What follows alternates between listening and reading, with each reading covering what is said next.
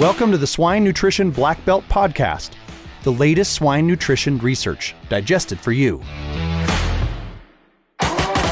Swine Nutrition Black Belt Podcast is only possible with the support and trust of innovative companies like Novus International Inc., a leader in swine nutrition solutions driven by science. L-Biotics, the postbiotic pioneer that helps maintain a healthy gut in pigs. Animine, international supplier of bioavailable precision minerals to impact pigs' gut health. Combining basic science with real world facilities results in swine nutrition programs that deliver impactful, bottom line performance. Hubbard Feeds is focused on helping you achieve your goals and make your life easier along the way. Choose a company that can match your appetite for innovation by visiting hubbardfeeds.com forward slash swine research.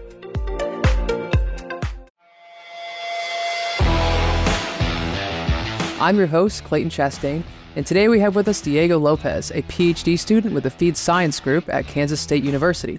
So, Diego, before we get started, would you mind giving the audience a short introduction about yourself and your background? Absolutely, and thank you so much for having me, Dr. Chastain.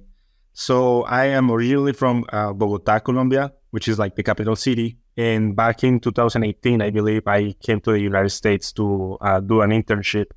From then, I ended up staying um, for my master's at the University of Illinois, uh, working with Dr. Hans Stein.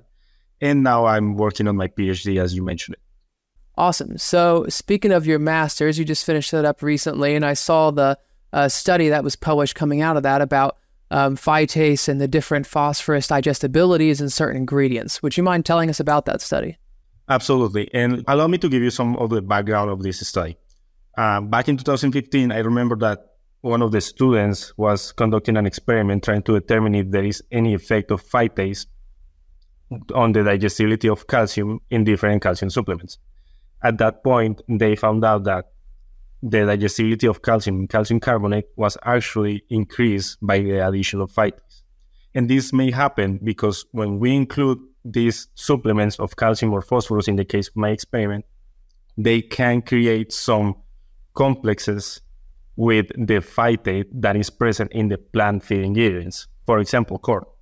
So if we can mm, utilize this phytase to break down those complexes that are being created in the uh, stomach or in the small intestine, there might be an effect on the digestibility of phosphorus uh, in for uh, feed phosphates.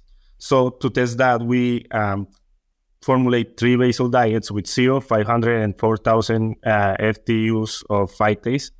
And uh, to that, we add three different sources of um, feed phosphates. In this case, we use monocalcium phosphate, monosodium phosphate, and magnesium phosphate. And additionally, we have another diet to calculate the endogenous losses of phosphorus to be able to calculate uh, the standardized total tract digestibility of phosphorus. Um, what we found is that there were no effects of phytase uh, on the digestibility of phosphorus. However, um, we saw the evidence that uh, 500 units of uh, phytase were not enough to completely release all the uh, phosphorus available in the in the diets, and also there is a lower digestibility when magnesium phosphate is used in comparison to monocalcium phosphate and monosodium phosphate. So, with those those results that you saw with um, that 4,000 level, because you said the 500 might not be quite enough, uh, was that really, uh, did that release then a, a, good amount of phosphorus, available phosphorus from the phytate in the plant sources as well as the phytate in the uh, feed phosphates? So, what we could, um, what the that data suggests is, is that all the uh, all the extra phosphorus was um, l- released from the feed plant ingredients. There was no effect whatsoever on the feed phosphates.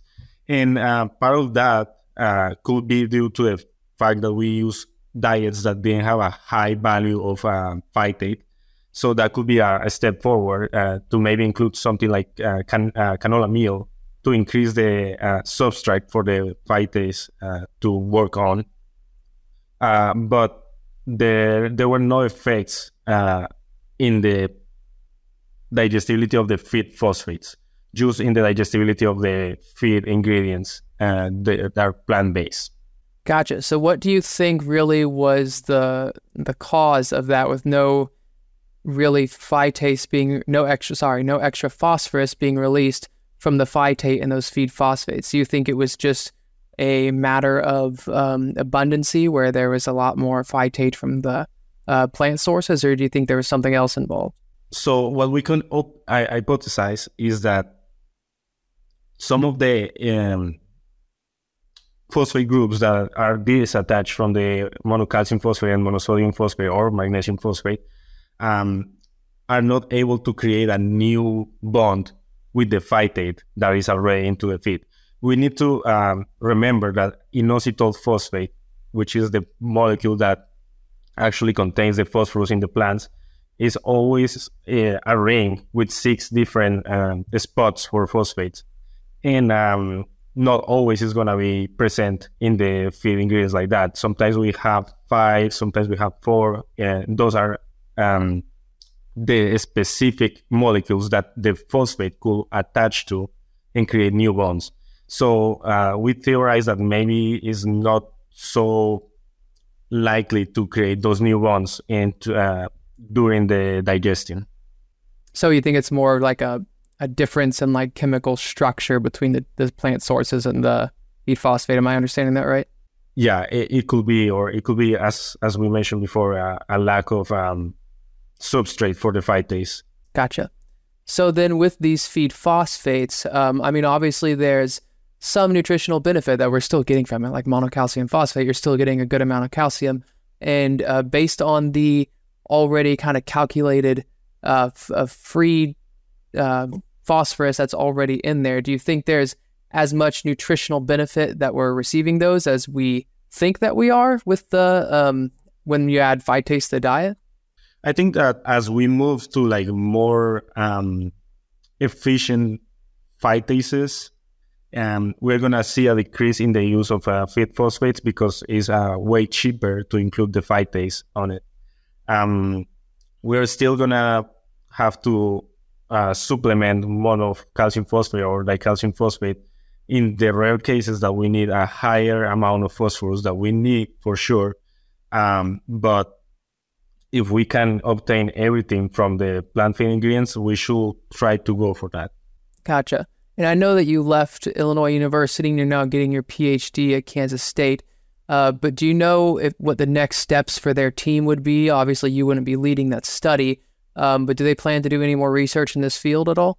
Uh, we had discussions about maybe using a different type of diet. Uh, as I mentioned before, maybe using canola meal uh, to increase the content of um, phytate in the in the diet. Um, there is also a is a very interesting effect that we observe, um, and is that in monocalcium phosphate and monosodium phosphate we observe really high digestibilities of phosphorus, but for magnesium phosphate is completely different. It's uh, way lower. So it will be interesting to see if there is any type of like antagonistic relationship between magnesium and phosphorus, or if any type of uh, digestibility will be decreased by overshooting our magnesium. Uh, so maybe taking a look at that, it would be interesting. But the problem with that is that not a lot of people actually uses magnesium phosphate eh, in our industry. Gotcha, gotcha. Swine Nutrition Black Belt podcast is only possible with the support and trust of innovative companies like DSM Animal Nutrition and Health is shaping the future of piglet care. Phibro Animal Health Corporation. Healthy animals, healthy food, healthy world. Hubbard Feeds, research driven and focused on helping you achieve your goals. Well, thank you for coming on the show, Diego. It's been a pleasure to have you on here. Thank you so much for inviting me. And everyone else, thank you for listening to the Swine Nutrition Black Belt podcast. Please visit us at swinenutritionblackbelt.com and don't forget to subscribe to our podcast channel so you won't miss out on the next episode. See you next week. Hey everyone, we're always searching for the latest and greatest research to share each week. If you have a swine nutrition related research trial and would like to come on the show and share it with us, feel free to email the details about your research to hello at wisenetics.com.